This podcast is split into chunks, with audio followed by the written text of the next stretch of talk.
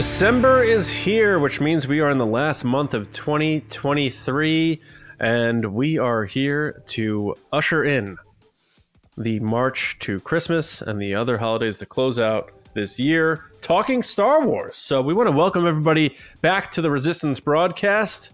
I'm John, that's James.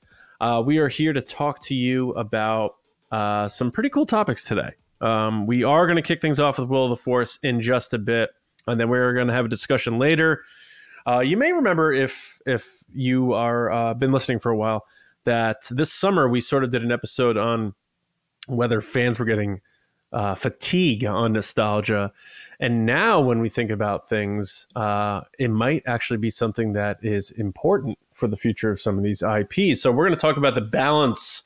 You know, we always talk about balance in the force, but we're talking about the balance of keeping things fresh while also tickling that nostalgia to make you feel all warm and fuzzy about things that uh, maybe when life was a little easier and you remember uh, the good times. But anyway, that's a discussion for later as we uh, keep our eye ahead on 2024 and the future of Star Wars movies. Hopefully, we get filming on a Star Wars movie next year. Uh, we'll see. But James, it is December. The holidays are upon us. People are pretending that they're working uh, between Thanksgiving and December we're just clackling those keyboards or we're swinging those hammers, whatever we have to do to get to the holidays. Uh, how do you how do you shop for Christmas, James? Are you like a are you a last minute go to the store type of dad? Are you an online shopper who gets things done early? Do you not do any of the shopping? Does Rachel do the shopping? Like where what type of Christmas shopper are you? All of the above. Oh, okay.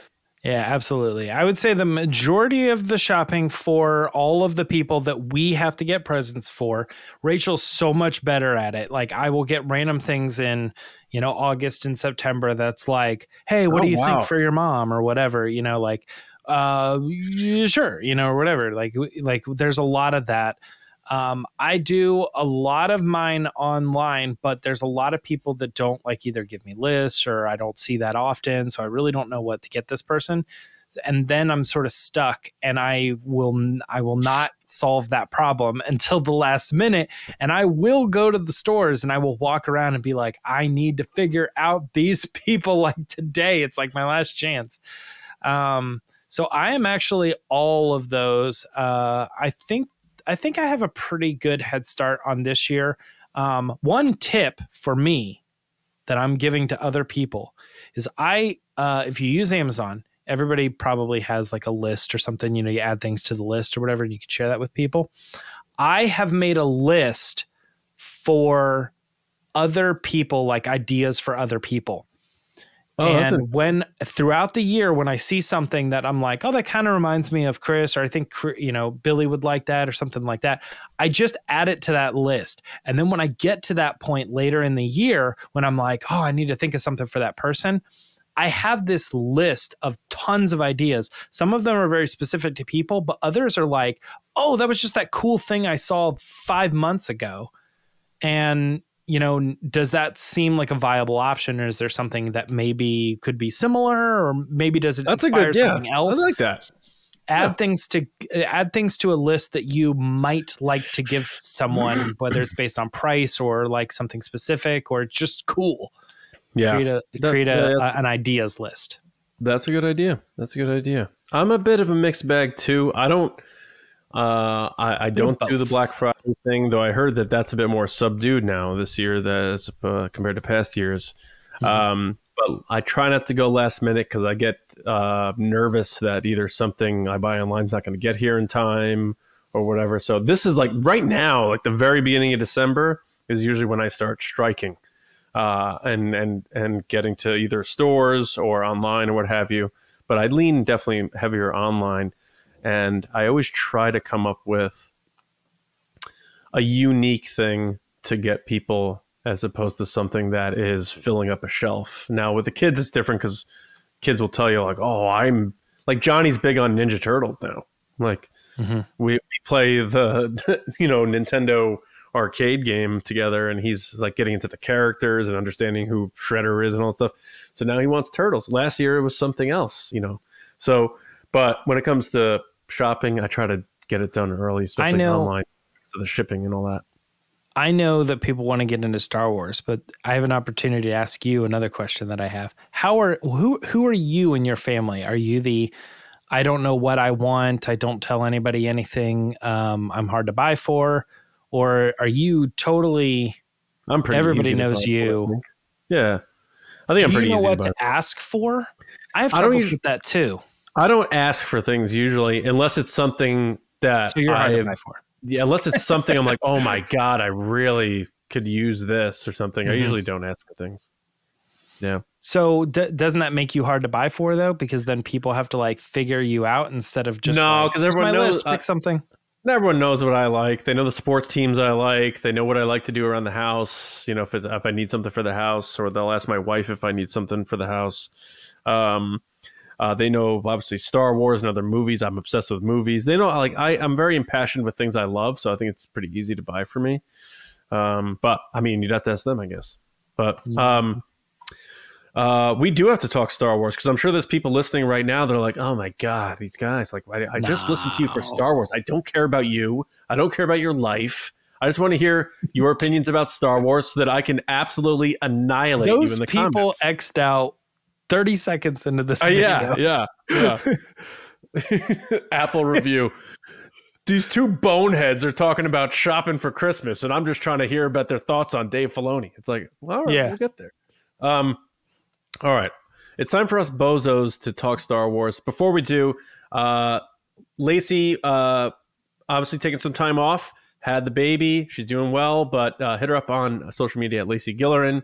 Let her know uh, your thoughts on uh, everything that's going on in Star Wars and all that good stuff because uh, she still, believe it or not, gets some time to do stuff like firing off tweets and all that in the in the chaos of having two children, let alone one being a newborn. It is a wild ride.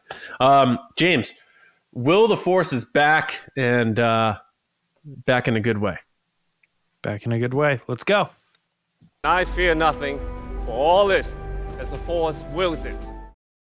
All right. It is time to guess whether something will or will not happen in the Star Wars universe.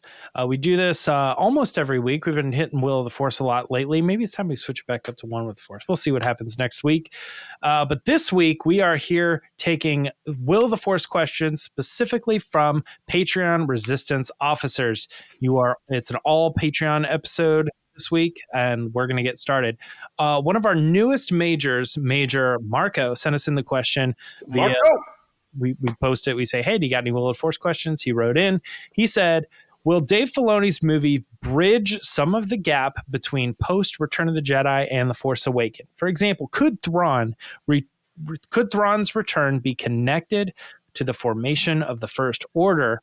Uh, we saw Luke setting up his Jedi Academy in Mando, and I don't believe this is the last time we'll hear about cloning Gideon or dark mad, uh, dark magic from Elsbeth.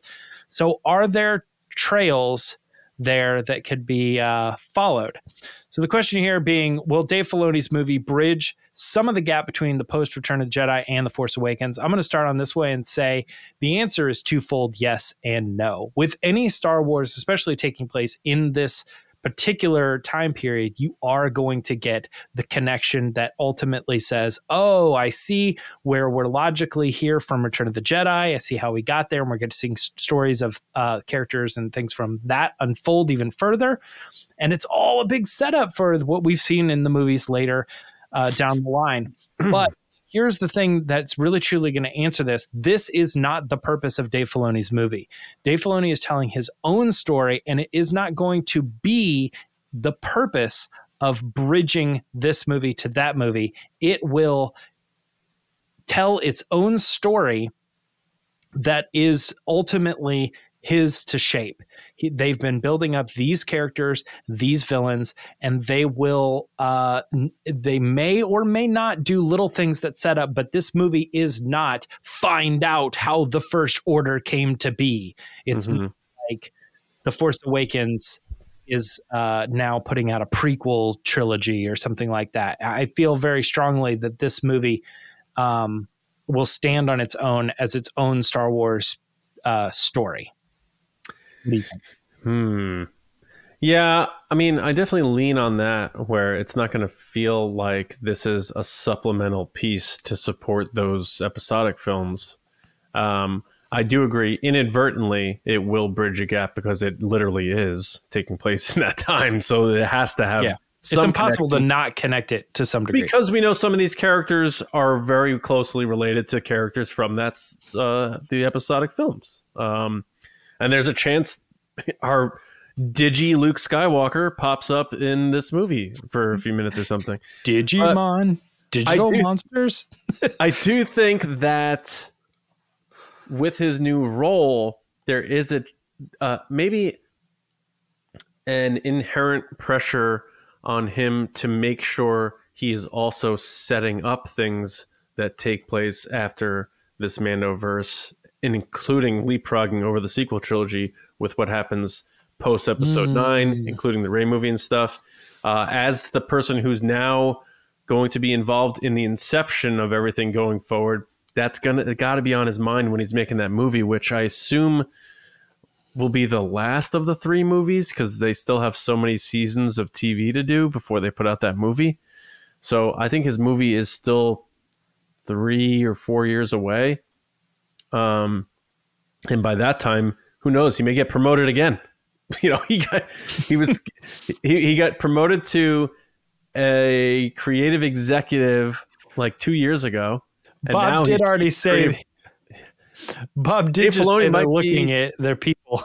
yeah, he- yeah, he may be, you know, whatever's above chief creative officer. He may be like creative emperor in you know 2027. creative emperor. so, you know, I do think he is telling his own story. I think it's very important for him personally to want to close out Ahsoka's story, um, and and uh, you know the rebels characters. You know, I'm not saying they're going to be done by any means, but of course, also in working with Jon Favreau, he's going to have to honor him in making sure the Mando has a good ending too, which I assume will also be in that movie. So it's not just Filoni. Like there, there, there's a lot of, to honor with Favreau here, and Filoni wouldn't be where he is without Favreau. Um, so I think it's mixed. I agree, James. I think it does lean more heavily upon him completing this story, but I also think now that he has that new role and it is few a few years away, there will be elements of him that inherently have to say, I got to make sure that this services blank, you know, after or what have you. So they'll be a part of it. I that, I think it just has to be based on his responsibilities now. Yep, that makes sense, and that's a good point. That um, as he takes over a higher position, where he's starting to see over or oversee a lot of multiple projects, they all sort of become his projects. And just the way that he's obviously connected Ahsoka with Rebels and Rebels with Clone Wars, and you know what I mean. I think he does ultimately kind of look at um, how all of these pieces can can coincide and be part of one thing. But I I still stand by. I think like Bad Batch is is its own thing. It's not just like yeah. I agree. pre-medicated like oh well we have to do more clone wars and it's only connected to clone wars i think you can watch bad batch and it be its own thing it's not just there to fill a gap you know between this thing and that other thing it's it they really uh, said we created these characters we want them to live um uh their own story and their own thing and that's why we think they're important to tell this story um, moving on to the next one, though, and you're going to get first crack at this. So listen to listen to this one uh, from Commander Stephen Bowman. Stephen sent us in the question: Will John Williams contribute in any way to the scores for the upcoming Star Wars theatrical films, even if it's just a theme? It seems hard to imagine that they'd only or they'd not ask him to uh, do it while he's still alive and active. John, John Williams, what do you think? Uh, I don't. I, I believe John Williams when he said what he said. Um, I also think you know he's still active, but even with like the Hollywood Bowl, I think he like comes out for you know a certain period of time or what have you, and it's close to his home. I don't think he's at the stage at 91, 92 years old where he wants to just dip his toe back in for the next era of Star Wars movies. I think he really did feel this sense of completion by finishing with episode nine. He really loved making the theme for Daisy Ridley. That meant a lot to him. Um, and doing the Kenobi thing, I think, was just sort of this one off where he said, like, hey, if you guys need me, I can do this. Uh, he'd be working with Favreau right in LA. That, that probably wasn't that big of a problem. But when it comes to now these new movies and stuff, I think, you know, you, I don't know John Williams, but in every interview I see with him, he seems like a very humble guy. I don't think he would want to create something for the next era of Star Wars movies and overshadow whoever this next composer or composers are going to be. Um, with Solo, it made sense because he had written for Han Solo for a very long time. Um, they'll have the Rey theme in there. All his themes he made for the sequel trilogy that will apply to these movies will still be there and mm-hmm. arranged with the new composers uh, as they do all the time. Uh, but when it comes to creating new stuff for a new era in movies, I, I don't see that happening. I, I don't think so. What do you think? Yeah, John Williams contributing in any way to the scores of the upcoming theatrical films. I I say you're right. You're dead on. That he's not going to do it. And I think where Stephen is uh, asking this question, where it's coming from, is the fact that you know, Solo did have this theme that was developed and it was just the theme and there's that. And then we had like Galaxy's Edge. Okay, well, he just came in and he, you know, gave us this one thing and, and it's always sort of been now Galaxy's Edge theme whenever they're doing like uh, marketing of any sort. But here's the thing that um, that I think maybe we're forgetting is there's Rogue One. Um, Rogue One did stand on its own. It was very successful, and they brought in another composer who did an excellent job with the movie, and the movie completely stood free of John Williams. And that was their goal right from the beginning. Yes, The Force Awakens, right? Obviously, John's involved. Not completely free of John Williams, if we're being fair, because they did use some of his themes, you know, in that movie but but that's exactly what the question is is do you think John Williams is going to to do it? No they're going to do what they did with Rogue One. Yeah, that yeah. was the plan all along is they they were going to bring in a composer uh, and let them tell do their own thing with the music. Maybe to some degree obviously imitate John Williams and we'll obviously have some of his themes in there but that was the plan going forward and I think that is what we need to keep in mind when we move into um, these other things. And and that also said like Mandalorian as well. You know, I know that's television, but at the same time, they didn't have John do these shows. They uh, they reached out to other people to do those things. So yeah. I think that's the answer to the question is that John Williams is probably officially done with Star Wars given episode 9 and he said, "Hey buddy, I did 1 through 9 and you guys can have it from here on out." And if they go big with like this next Star Wars movie, and we, we keep thinking it's the Rey movie, it might not be, but for the sake of everything we think is accurate, it will be. Um, if they go big with it and do like again another behind the scenes like documentary and stuff, like we saw, you know, like Neil Scanlan uh, with creatures or uh, Matthew Wood with sound design referring to the OGs, like oh you know Ben Burtt did this, so we're trying to emulate how he did that and Neil Scanlan and the puppet team talking about how they use the original mold and design from Stuart Freeborn from Empire Strikes Back, and there is that um, true honoring and making sure they do things right in terms of the people who set the set the tone and did this first. I think this mm-hmm. we'll get that same thing when we get that new Star Wars movie world. There'll be a composer talking about you know, in, in, Return of the Jedi, John Williams liked to do this thing here. You know, I wanted to put that here for this character because it felt like this. We're gonna get that sort of reflection. So we'll get um, an honoring of John Williams in addition to his pre-existing themes.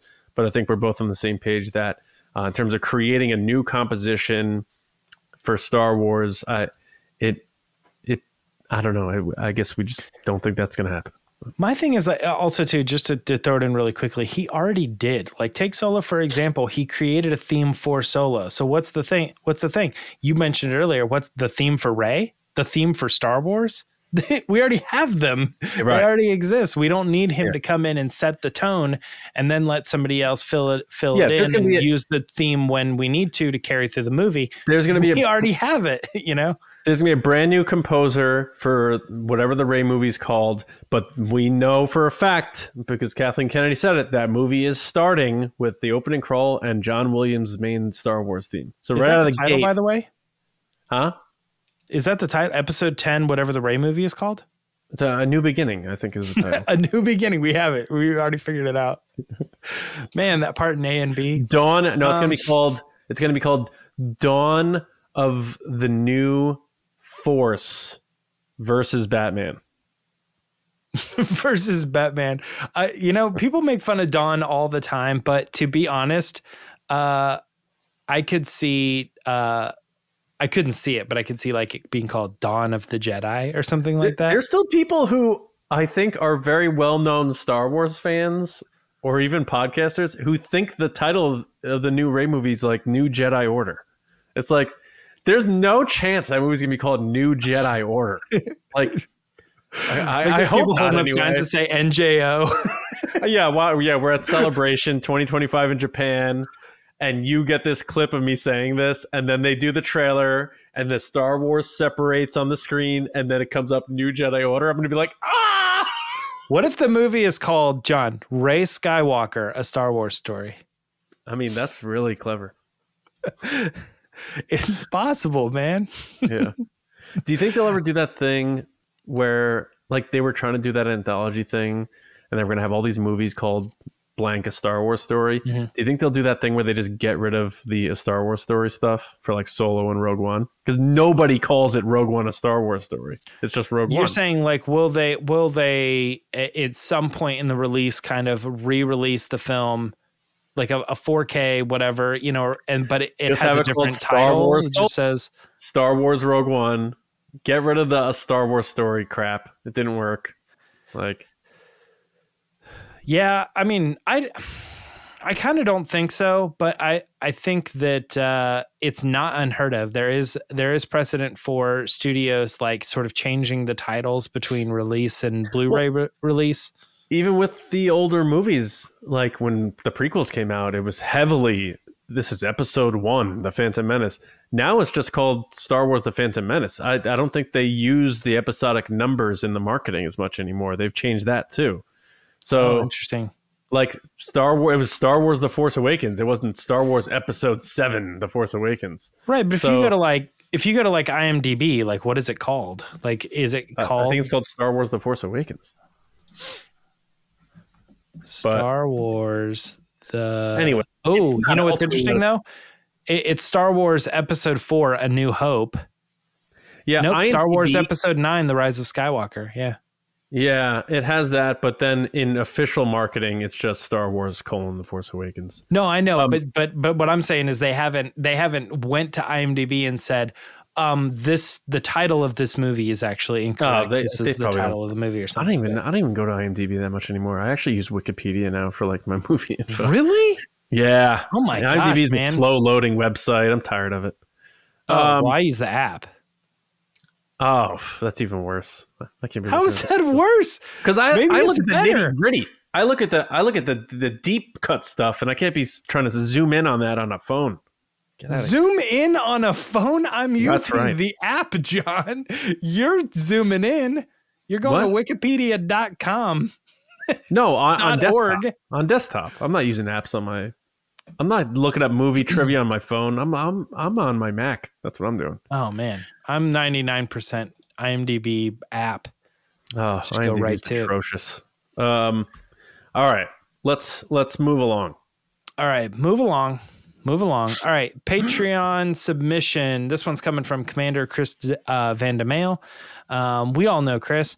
He sent us the question Will the new Star Wars movie suffer from lower attendance because of the mediocre Star Wars shows on Disney Plus? Ooh, spicy. Whew, shots fired um, that we see happening right now with the Marvel movies. So, to clarify that question a little bit, um, Marvel is sort of going through an issue uh, where because they're putting out the shows and people are watching the shows and then they're like, eh, these aren't really that great. They kind of, or at least a theory is that they're not then attending the movies because none of this stuff is really hitting as strong as it was.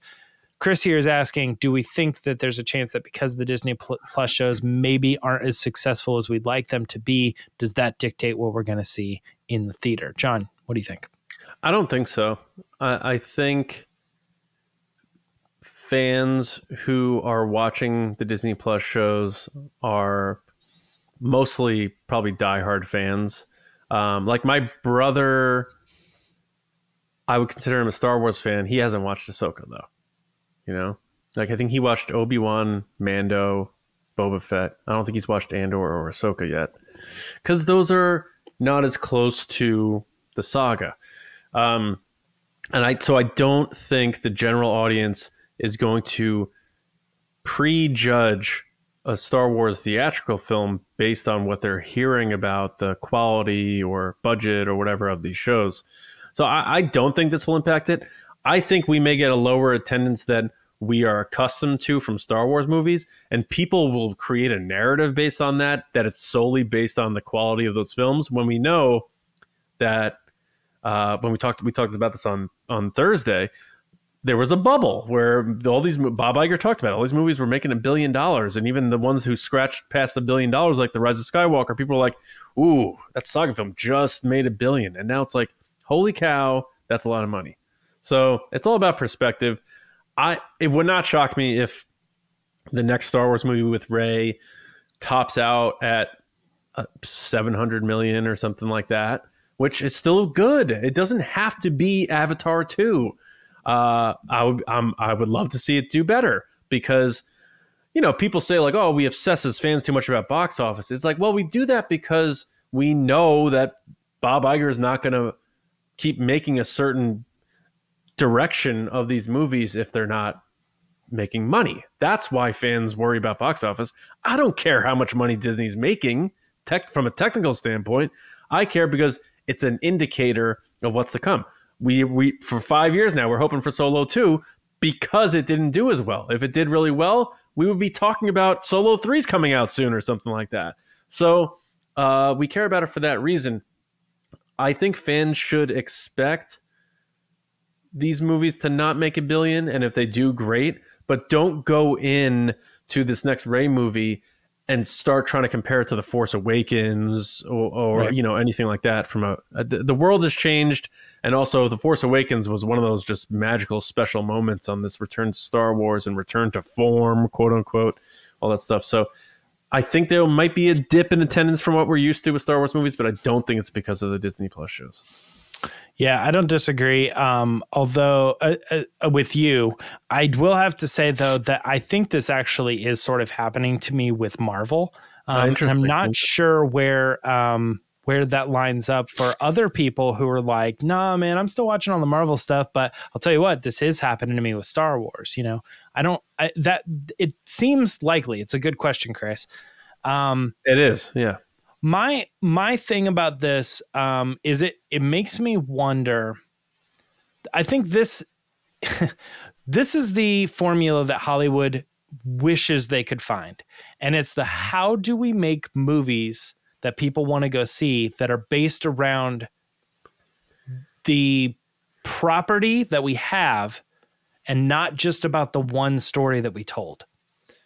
Um, and I don't think we've we can figure it out it's like you can make great Harry Potter movies, but as soon as you tell something, another story in the wizarding world that's, you know, you put all the budget into it and you bring in all the actors and you do everything right. For some reason, audiences just still not, I'm not saying those movies are great. I'm just saying I, I think that what Hollywood wants to figure out is how do we pick up the pieces and make a different Hunger Games franchise? You know, how do we make a different Lord of the Rings franchise? How do we get people in Star Wars away from the main saga that's happened and just get them to go because they like Star Wars, you know? And I think that Star Wars is doing a, a, a, decent job at that. But every time we look at the numbers, it's that same thing. It's like, which one performed better, Ahsoka or Boba Fett? Everybody knows Boba Fett because he's in the, the movies, you know?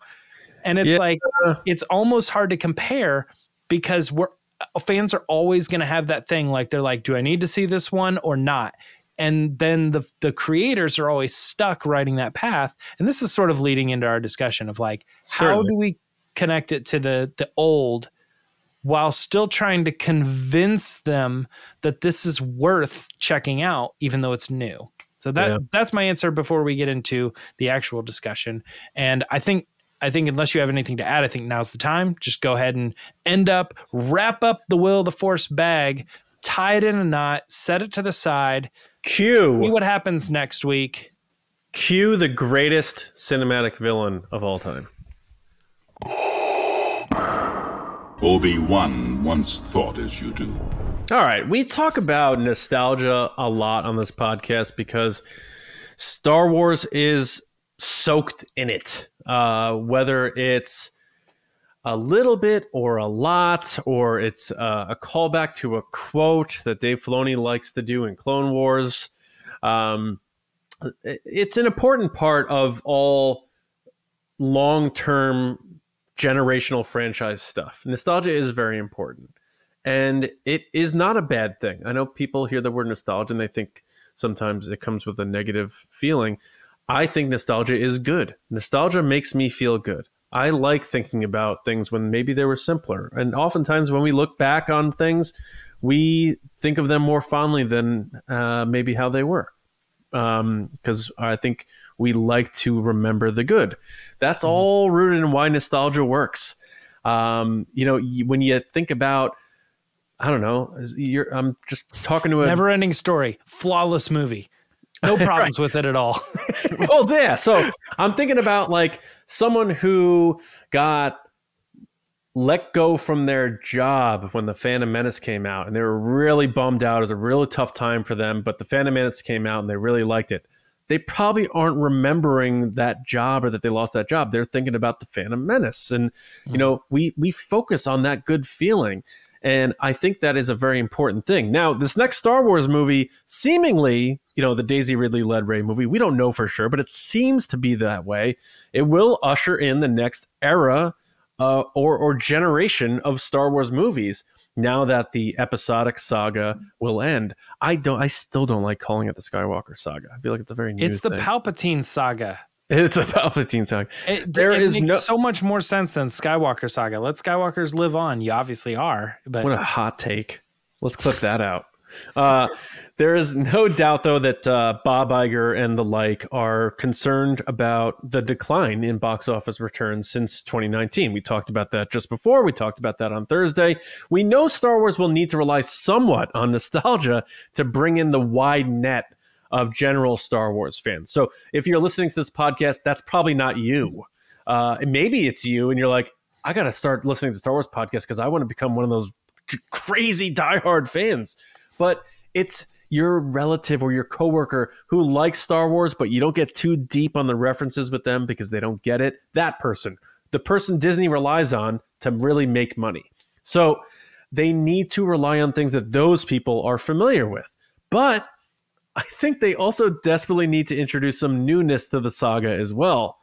So where's that balance? And we can talk about, you know, going in the past with the Mangold movie, that probably will have a lot of newness to it. But if we're looking at the next movie and kicking off that new era, if it indeed indeed is that Rey movie, I think the best way they can really do that is bring back all the familiar faces and names and characters, uh, the creatures. You know, get Babu Frick in there somewhere, get BB-8 in there, get the OG droids R2 and C3PO, maybe even more up to the forefront than they were in the sequel trilogy. Now that we don't have the ability to rely on the human legacy characters, Han, Luke, and Leia. Um, now it is more pressure on the new human characters like Rey, maybe Finn, who knows, maybe Poe. Uh, a new good villain, I think, is where we're going to get the newness. Uh, it, how they devi- deliver a new villain for Rey in that movie, I think, is going to dictate how good this next series of movies is. If they deliver us a great new, fresh feeling villain that brings us concern for these characters that we're all bringing back that we love, then you got us hooked, I think. So you can get your newness there. And you could thwart all these characters that we loved, including the ones we've only known for a few years that are now feeling familiar and have their own recent nostalgia, thwart them into a, a, a new situation. So you have the the same personalities. You see C3PO and R2D2 on screen with the Falcon, and you're like, this feels like home. but they're going where and what's happening, that's where you get your newness. So I think from my vantage point and thinking about what Bob Iger said recently about this quantity over quality and making sure it's good and making sure we're focusing on doing everything we can to bring people back to theaters, they're going to push all the nostalgia buttons. They're not going to not have the Falcon in that movie. They're not going to not have those droids or Chewbacca. They're all going to be there. All going to be there. But I think where the newness is going to come in is a new villain that isn't like we've seen before, but is formidable enough for us to be like, holy cow, the stakes are high. I don't know if this person's going to make it out of this movie that we love. And then also new environments and a twist on things that doesn't just feel like rebels versus the new next empire. And that's not to take a shot at the sequel trilogy because history does repeat itself in that way with wars. You know the germans came back for world war ii it does happen. Dictatorships sort of creep back in and as as as democracies fall uh, and even Dave Filoni said he wanted to make sure his movie doesn't feel like a classic, just good versus bad, rebels versus empire thing. Yeah. So I think they're cognizant of that. I am just so curious what they're going to do with the villain because I really do think how much uh, general audiences receive and, and go see this movie is how powerful this new uh, adversary is going to be because we sort of know who all the good guy players are going to be, albeit a few new characters they will certainly introduce to us. We don't really know who the villain is going to be in that Rey movie, so mm-hmm. that's going to be the one thing that's going to answer that question. So I think that's where we're going to get our balance between nostalgia and newness. But I, I, I put a lot out there, James. So I want to see where you're at. Do you do you align with that at all, or do you have a completely different vantage point? Well, I, I'm. I think I'm approaching the discussion a little bit differently, but it's the same. It really is the same talk, and I think you got a little taste of it in the the question that I did before. Is I'm you are being as you probably should this is the star wars topic you are approaching this as how is Star Wars going to balance newness and nostalgia? And I'm I, I, see that and I see this discussion and I think, okay, let's look at Star Wars, but let's take a step back first and look at how does Hollywood do that? How does major franchises handle this type of thing?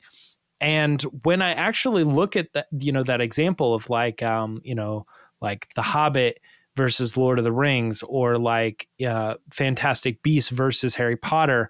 Um, there's a new Hunger Games movie in, in theaters right now. You know what I mean? How does that compare to um, like the Hunger Games and Catching Fire? You know, in those those movies. Um, and I think that's a question that Hollywood is actually always trying to to to tackle. Again, they go, "Hey, can we have a whole other franchise strictly just based on the name alone?"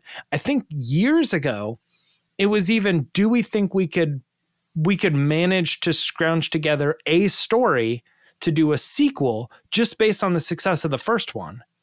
and then we, we like w- would jaws 2 possibly be as successful as let's try it you know? And it literally was just like what can we put together to to go off the name branding? And it was movie to movie. Now in the billion dollar movie era it's franchise to franchise. We had a big franchise. How can we do it again? What's the sequel to that franchise when I look at the options, unless people can put in the comments or let us know on social, or maybe you've got something right off the top of your head, as much as we argue about Star Wars, I actually think they might be leading the way. I think that Star Wars having stepped off of these three successful movies and still managed to put out one, two, and three, and still managed to put out seven, eight, and nine, and still managed to put out shows that are successful. Like you look at The Walking Dead, big show. Fear the Walking Dead, not as big of a show. Big show, not as big of a show. Didn't catch those numbers that it's comparing to are numbers that like the Mandalorian are, are putting out.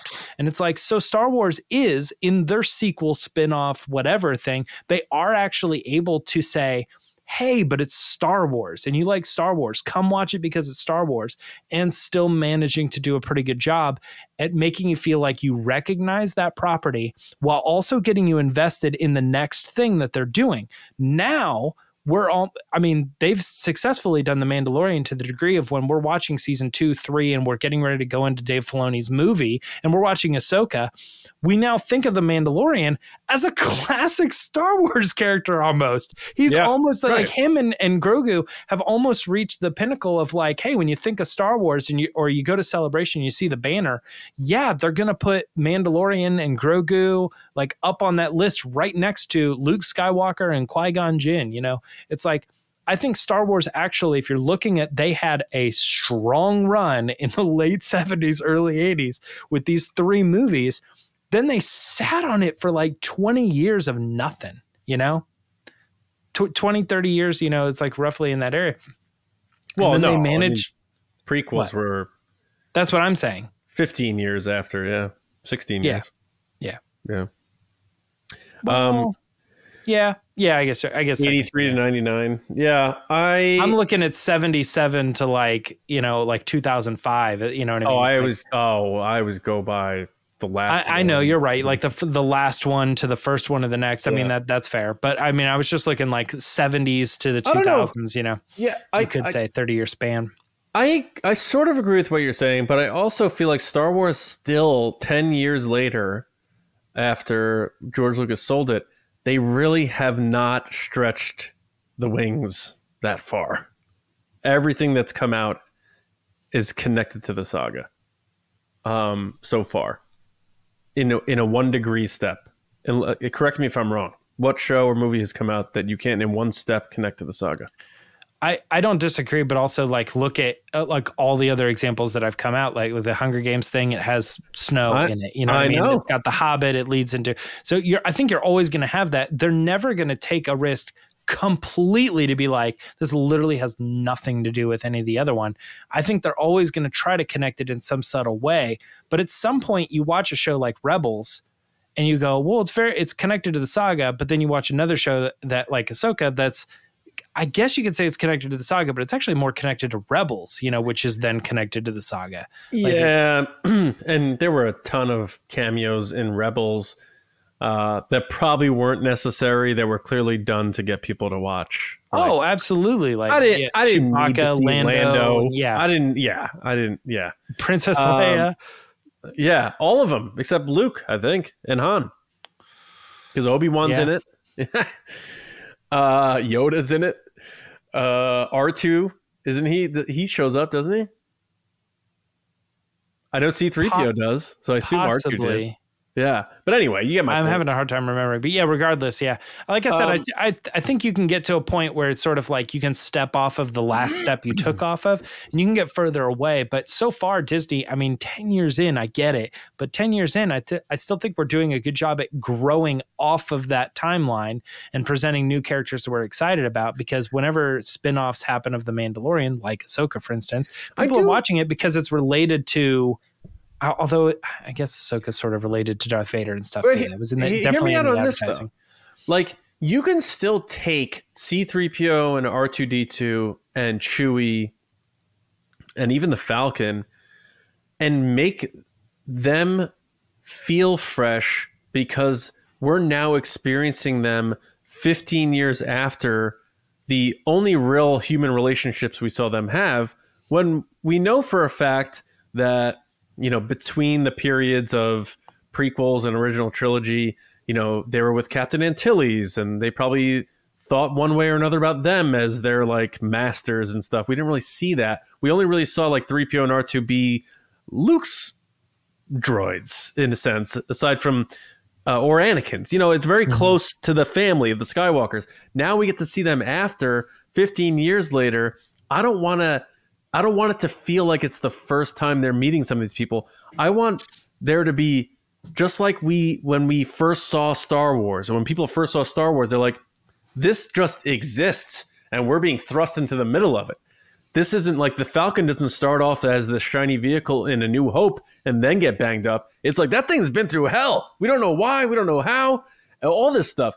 Now you can do that with your characters that you love, where we meet, uh, you know, 3PO and R2 well now, you know, 15 years after Luke and Leia have passed and now they have new relationships with other humans and we're seeing them in a different light which adds this realness to those characters that we really haven't gotten to see a lot. So i think you can even take all these characters that people may be like they're really bringing back chewie again and and yeah yeah you can because this guy lives to 400 years old he knew people before han solo i hate to break it to people so he's going to know people after han solo that's the tragedy of life it's just like when you and I are dog owners.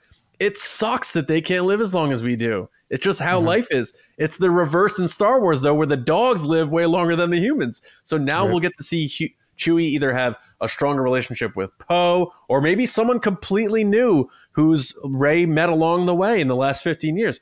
I love that they've launched it 15 years because they can give us something without it just being here we're back in Star Wars and we're all meeting all these new characters at the same yeah. time. No, the next can, day after Leia died, you right. know what I mean? Like, now, or uh, even if it is 15 years later and they're like, and now Rey's just going to start meeting all these people now. It's like, no, we can have her like f- married. We can have a lot of things that are just feel new, but it, to them, it's their life. And I like the prospect of that. So bring back everybody give me the give me an X-wing, give me a, a Falcon, but also give me like these new ships that make sense for this time in the galaxy. The way the N1 was elegant for Naboo, uh, and the way the X-wings had to be these like makeshift hot rods because the rebellion had no money.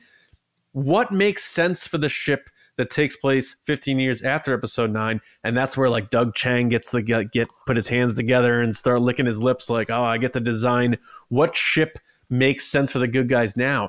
That's where you're going to get your newness, but at the same time, R2 might be in the back of it. You know, mm-hmm. there's a lot of things that they can blend to ma- make it feel the familiar Star Wars that will bring the general audiences in, while at the same time feeling like this still this feels new, even though I know all these people, and that will make us the diehards happy, at least from my vantage point.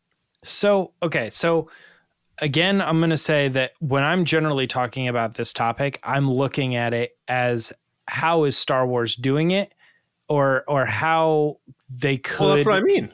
Yeah. I know. I think your your approach a little bit, which is fine, totally good, and I'm glad we're getting that perspective. Is a little bit like this is how you would do it if you were given the reins. You're like, I think they need to go this route by bringing in these characters and do things. So if I was in charge of making the movies, this is how I would handle C3PO. This is how I would handle Chewbacca. I and to to bounce off of that because I know that that's sort of the angle you're coming at. I have always said for a long time that I think there's an 80 20 rule. Now, I may be wrong on that number exactly, but to me, I've always felt that you have to, if you want something to be successful that's built off of something else, you have to give them 80% new, which is going to fund the rest of your franchise, fund your story, and build on that for future movies after that thing, you know? And but you still have to have 20% of your movie that is relating to the last thing that you just saw.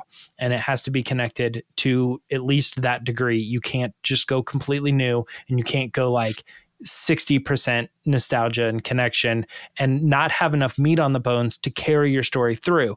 We still need to make Rey and Finn and Poe and Ben, Kylo great characters. And we need 80% of the movie to do that. We need 20% of the movie to fill in that fan tick that makes Star Wars feel familiar. And I think what you're describing, some good examples of that, this is why the force awakens i think was successful because what it did is it took the the nostalgia that we have and all of the history that we have of certain things about the previous movies and then it spun it on its head and gave it a new angle which is you're you're saying do it with the droids. Force awakens did it with the millennium falcon. They said oh, that thing well they did it with a lot yeah but i'm saying in this specific example here um what about that thing? No, that thing's a pile of junk. We don't want to fly that thing. And then they blow up the other ship and they go, the pile of junk will do, you know, the piece of junk. So they pan the camera over and the audience is immediately hit with all of these feelings about people and the music from A New Hope. Yep. The the Millennium Falcon a piece of junk and all that. They throw in that that music, but at the same time, I wouldn't say that The Force Awakens was majorly the other movie. I would say it probably has about 20% musical themes and things, but most of the movie, 80% of the movie was probably new themes, Force Awakens, First Order, uh, uh, Luke Skywalker, Rey theme, stuff like that. All new stuff. But we got those hits about 20%, and that's a good perspective. The problem then was when they went into The Last Jedi and they were trying to stem off of The Force Awakens. All of the percentages, in my opinion, got a little bit mixed up. They went too far new, not pulling enough from the other story. Um, and in my opinion, I think even that one probably has less Star Wars themes than The Force Awakens did. It just felt a little too um, disconnected and didn't feel enough like Star Wars. And I think that's because it was missing the fun of that 20% that we were longing for and that we got with Force Awakens. Oh, yeah. TLJ is not a, I don't think even that it's hardest of fans, I don't think anyone would ever define that movie as fun. That that's what I'm saying. I, yeah. I'm, I think, and I think, but when you look at Star Wars, I I guess people would say they probably wouldn't categorize like The Empire Strikes Back as fun or anything like that. Oh, The Empire Strikes Back is very fun well, all right. Well, there you go. Well, then I think uh, what, what I'm getting at is I think like when people hit have that nostalgia thing that you were describing earlier, when they look back at something, they like Star Wars not because it's a heavy dramatic series. You know what I mean? They like it because it's it's fun and it's exciting and stuff like that. I don't I don't think that Last Jedi wasn't that. That's not my opinion. But what I'm saying is, I think the balance was off, and they needed about 20% of things that were like really cemented you in the fact that this is Star Wars. I know it is Star Wars because it's Star Wars to me, but it's not necessarily Star Wars to everyone. Yeah. And there's definitely ways that, you know, we talked That's about the good, balance between newness and nostalgia that needs to get corrected sometimes. Well, we talked about good you know good fan service bad fan service. We've had discussions on that before. Same with nostalgia. And there is a line like i i'm just going to go out and say it. I will be disappointed.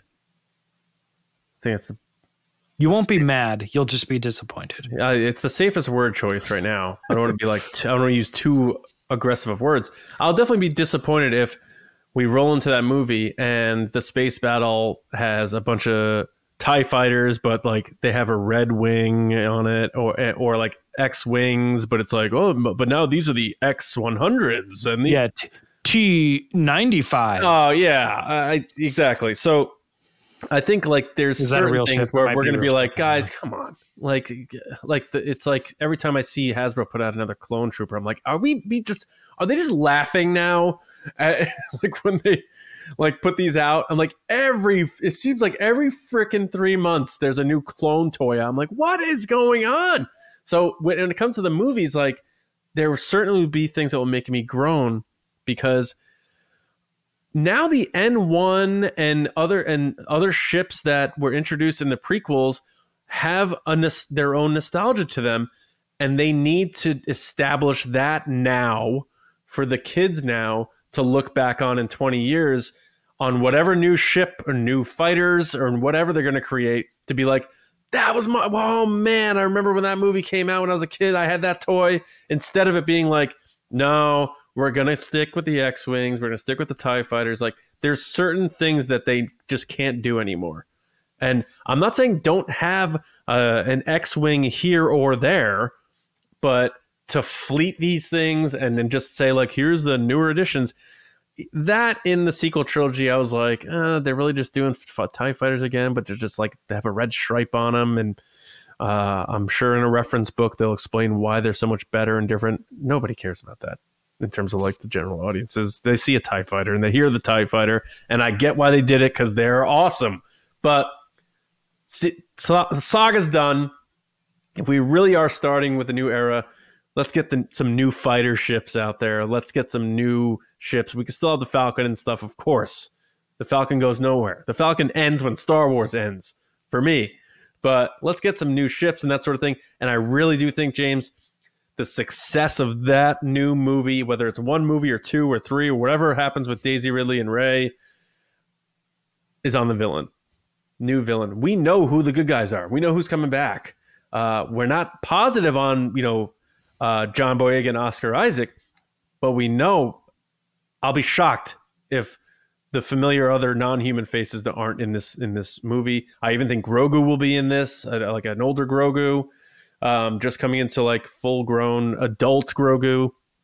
But we don't know anything about the whoever the adversary is going to be. So I really think the success of selling this as a new thing in Star Wars that still feels like Star Wars is going to be on what they do with the villain. And I'm just very curious because maybe that's the thing that Daisy Ridley said was unexpected.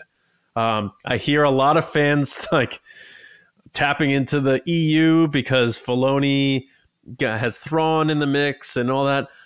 I don't think we're going to get like a Yuuzhan Vong thing.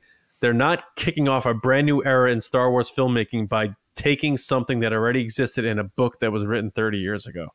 I um, I don't say that to take a shot at the EU. I just think that would be a bad look from a creative perspective, especially with these new people in charge, Carrie Beck, uh, Dave Filoni, to say like, so you two are in charge now of these stories moving forward and kicking off these new eras, and you couldn't come up with a new villain.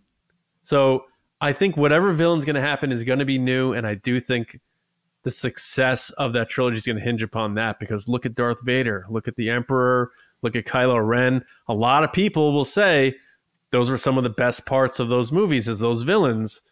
Uh, we've been saying Star Wars has a villain problem for a while. What better way to vanquish that problem than your next era of Star Wars movies having this new, different, awesome villain and whatever if whoever follows that villain. I mean, dude don't get me wrong. I think the villain thing is important. I i'm i'm going to tap into what we've already discussed when we're talking about the harry potter stuff the fa- you know you got voldemort great villain you know classic always going down.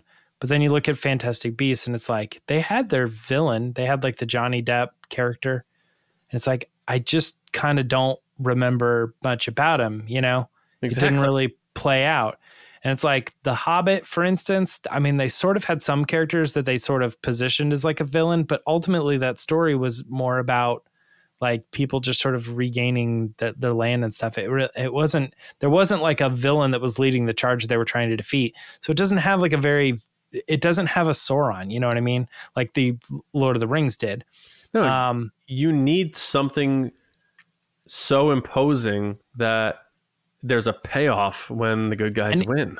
And even even Marvel, like they they did a really good job building up Thanos over the long run. Yeah, they had a couple like obviously they're little villains here and there. Those movies had good and bad villains. You know what I mean? That's fine. My point though is that what we're talking about, we're discussing franchises here, and and Thanos, great villain. They did a really good job with the character. They led up to him. He had a point. A lot of people even agreed with the villain, and and you know if that's your marking for a good villain, right? Now they're sort of returning to the we don't have a great villain to follow up Thanos. Well, um, they're also in trouble. I know they're trying to figure it out, but even even from the stuff that we've seen, I'm not entirely bought in on this guy being a bigger threat or maybe just a different threat. I think he is a threat, but I'm not like take the political or or the, you know, the real life stuff that's happening outside of that. Um, and just look at the characters alone; they they are sort of having trouble following up. Um, when I go back to Star Wars, I look at the villains they have done. I don't actually. I, you, you might have a problem with this. I'm sort of on the fence about Kylo Ren. I sort of don't see him as a villain. I think what Star Wars did is they gave us Snoke, and people were all about it. People loved Snoke up until the last Jedi and they killed him off. And then people were like, well, what what was the whole point of that? And they sort of lost interest in Snoke. But I think all of this lead up and like interest in that character. Who is he? Who, uh, you know, wh- why why does he command the First Order? We want to know more about him. I think they actually did a really good job at creating a new villain that was about to rival Palpatine, and they could have kept going that way had Rian Johnson's story built him up, had JJ finished off that story or whoever, you know, finished off that story with even more. I think they they built on Snoke better than any of these other I think Snoke did a better job at being a villain than any of these other franchises have handled their subsequent franchises, if that kind of makes sense. then on top of it, yeah, they brought in Palpatine again, so they kind of played it safe. But I do think you're right that one of the key factors of is the new series going to be well is going to be received well is how excited we are about a new villain. Yeah. I think you're right. Yeah. It's yeah. But I'm because- I want to I want to be clear that what I'm saying here is that I still think Star Wars is actually leading the way on how to continue your franchise after your main franchises more than anybody else. Yeah, I don't think. Yeah, I'm not sitting here saying I don't think they're doing a good job. I think I know you're not. I'm saying other people are, I think. And I want to be clear and and maybe make people realize that Star Wars is actually probably doing it about as best you can given the real life circumstances of some people just check out. They watch the first 3 movies or the first 4 or whatever and then they're just like I don't want to see Fast and Furious 10. I don't care anymore, you know? And it's like, how could Fast and Furious spin off? They tried it, it didn't really work. You know, it's like, that's that's where we're at in a in a weird sense. That's and I where think we're Star at Wars is because, doing a good job. That's what I'm saying. because the Fast franchise still has their Luke Skywalker and Han Solo. It's the same people. It's Vin Diesel. It's all those pe- those same people. I know Paul Walker passed away, but for the most part, it's the same crew.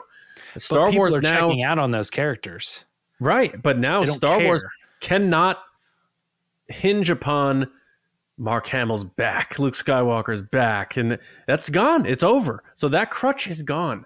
So now it really is about scooping, going into the proverbial room, sweeping up everything that still is in the room, putting it all together, and bringing it with you because you're gonna need all of it.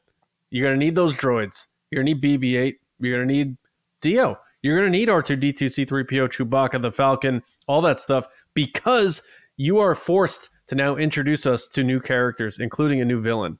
Uh, I joke about I would laugh so hard if Palpatine came back, and then I'd be like, "This is getting terrible." But um, to see the look on Lacey's face would be funny.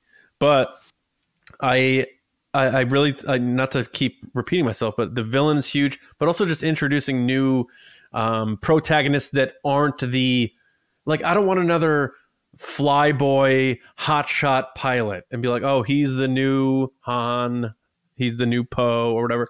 But again, I, what I think is if if you don't do that, then people, even though it's Star Wars, there are other things that you could sort of connect with. But I think if you go down that route of not making it similar enough, then you have a problem. they're going to fool us because visually and sonically it's going to feel super familiar one because the og og evergreen characters are still going to be there and that's going to feel so good like christmas morning or christmas eve even and then you're going to have this weird feeling of holy cow i'm getting nostalgia from characters that were invented 10 years ago this is interesting. Seeing BB-8 in this different hmm. setting, he looks a little different. He has a new dent. Uh, it's been a while since we saw him. It's been about seven, eight years. But and then on top of that, the music. The music is still going to make us feel nostalgic because they're going to weave in a lot of those John Williams themes with the new score. So they're going to trick us into nostalgia, not in a mischievous, uh, disingenuous way, but using those elements while introducing us to new stuff. Quick, quick, quick thing, and not to say that you're wrong, because but I'm but I'm going How to you. challenge you. a little bit here. I'm going to challenge you a little bit here. On The Hobbit, visually and sonically, and even with characters familiar like Gandalf, played by the same actor, it still didn't feel like Lord of the Rings. Bad so villain. they did all those things and they tried to meet that 20% familiar while introducing the new story or whatever. Where did that percentage come from? I need to understand that because it's my I- personal thing. I say 80 20. But you're not I actually quantifying. You're not putting. You don't have a, a a tax accountant calculator, and you're like, and that's 0.5 percent nostalgia, and that's 0.2 percent. You're just Obviously not. But what I'm saying is, I think when somebody comes out of the, a movie and they go, like, oh my God, I just felt like like there was nothing familiar about that at all. It didn't even feel at all like a Tron movie or whatever. You know what I mean? It's just like, yeah, because you didn't connect it to any of the existing Well- stuff. It didn't feel like, yeah, you can keep saying this is Tron, but look around. And you've said that before. Like, yeah, it looks like Star Wars. It looks like the backlot of LA, you know? It's like Right. you need you need things to be familiar. And when it doesn't look familiar, you go, that's 2% Star Wars. Because I see Obi Wan Kenobi, but like what what everything around him, that none of that's Star Wars. So the the percentage is off. So what if then I'll pitch this back to you? What if the expectation? Because clearly Bob Iger he recently said like expecting a billion dollars per movie is pretty ridiculous that we were at that point. So mm-hmm. he, I think their expectations on box office is getting more realistic. They know people who might start numbers, lowering costs too of movies. lowering budgets, which we talked about. How do mm-hmm. they make? We, we had a discussion on that not too long ago about how can they make movies while cutting the budget. But also, what if it's a situation where they go all in on getting everybody back to watch this movie, the Rey movie, and that's the one that feels the most familiar. But then there's a little bit of a lower budget on the Mangold movie because it is going to be completely new and different and that's how they're going to split it up where they're going to go full nostalgia with newness with the Rey stuff but then we're going to give mm-hmm. you a new movie with mangold didn't cost as much to make won't make as much but will still be profitable. Maybe they balance it that way where they're like we're going to give you both but in separate things. So that that, that yeah. all every so everyone is sort of fed so to speak or satisfied The interesting thing here is is whenever these topics get brought up, us included and all other fans, we always talk about it like how could Star Wars do better? And I'm I'm wanting to with with my uh, theory on this, I'm wanting us to recognize that they're still leading the way. And and in the case of this, saying like what could Star Wars do to change up what they did with the sequels because those weren't as successful as the originals. Well, what I'm what I'm saying is they were the most successful sequels. They're more successful than other franchises sequels. So they're actually doing the best thing. They could shake it up, but shaking it up also might mean that they start doing worse. So the thing that I say is keep doing exactly what you're doing and you'll keep leading the way in how to handle this. If anybody has a good handle on how do we make a second franchise out of our original franchise because we can't do the original franchise anymore because of time or actors or whatever, you know, whatever it is. People probably should be looking to Lucasfilm and being like, how are they still doing Star Wars to the degree that they're doing it?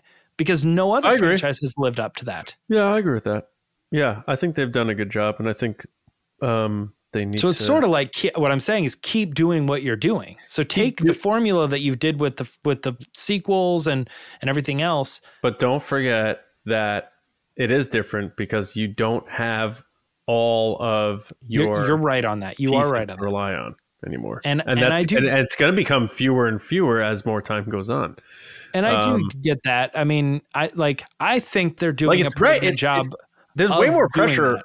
on Daisy Ridley now than ever before because when The Force Awakens came out, oh, we got Harrison Ford, we got Carrie Fisher, we got Mark Hamill, we got all we got all of them, we got everybody. We are stacked. And now it's now it's you. You're the one now. You know what's interesting? All th- all three movies had all three characters in it, except for Last Jedi didn't have Han Solo. Uh, right. Yeah, and I believe there was. I know it's in Jason Fry's novelization about a funeral scene or something. I'm glad they didn't do it. Oh, that's but- right. Yeah. Yeah. But he wouldn't have been in it either. No. Yeah. Uh, all all three actors were there for for seven. Harrison all three Ford actors were there for flies well, out to they weren't Pinewood- there, but they were there. You know what I mean? Harrison Ford flies out to Pinewood Studios to, to lay in a coffin. You know what? You know what is interesting? I never really thought about this. In the Rise of Skywalker, um, Harrison Ford Han was was actually there, and his character was not actually there. Right. And Leia was actually there, but the actor was not actually there. She was actually there, but a previous version of her. Yeah. A previously yeah. filmed version of her. Yeah. It is. But, it but is weird. you know what I mean? They, they- she's in that movie, but she didn't really like. Look, you don't have to tell me. I yeah, but I I just love think that's the interesting. movie. That's an interesting concept. That it wasn't just like Han Solo was there; he kind of wasn't there, and then she's sort of the opposite of that. Luke's sort of that way too. You could argue that he's in the middle. He's sort of really there and also really not there at the same Right. time. So he's sort of in the middle between them. That's that's kind of cool. It is. Um, all right. Uh, I think that we'll probably put a bow on this discussion. Um, I think it was a good one. I, I'm curious to, to see what everyone else thinks because we don't know, you know, what they're going to do. But um, discussing from putting our shoes in the general audience, uh, putting ourselves in the shoes of the general audience, I think is important because honestly, if they don't bring everyone in, uh, these movies aren't going to make a lot of money, and then it, then there's going to be other conversations to be had because I think everything in Star Wars, no matter what they try to do, will always hinge upon the movies first. Um, and that's how it should be. It's it set the bar at the beginning, and it is the ultimate uh, movie event for me. Um, but uh, we hope everyone enjoyed this discussion. So thank you so much for listening or watching. However, you are a part of TRB, thank you. Um, if you like what we do and you're able to support us, uh, we do have a Patreon, patreon.com slash resistance broadcast. Uh, you saw Will the Force. Uh, we dedicated solely to all questions from Patreon this week as a thank you to them. Uh, so you get to have your topics on the show as just one thing of many. Go check out our tiers and see what else you can find, including our bonus content at again patreon.com slash resistance broadcast.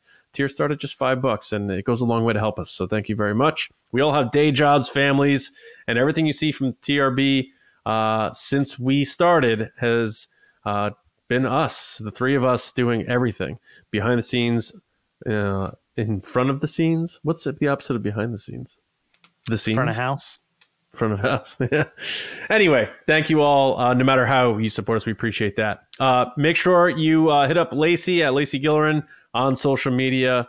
Uh, and for me, Johnny Hoey, and my other uh, podcast, uh, speaking of nostalgia, nostalgic movie podcast called Just Like the Movies. We're doing a period piece called Basketball next. So we hope you all enjoy that. Great. Uh, James, how about you? Social media at Myra Trunks. Um, that's it. And then your soccer podcast. Oh uh, heck yeah, get, get a kick out of me. yeah. I don't know. I don't know how the weekend went right now, so that's very upsetting knowing that. Do you think hands off would be a good a good name for a soccer podcast? Hands off. Yeah, maybe. I mean, I get Yeah. it. I see what you're doing.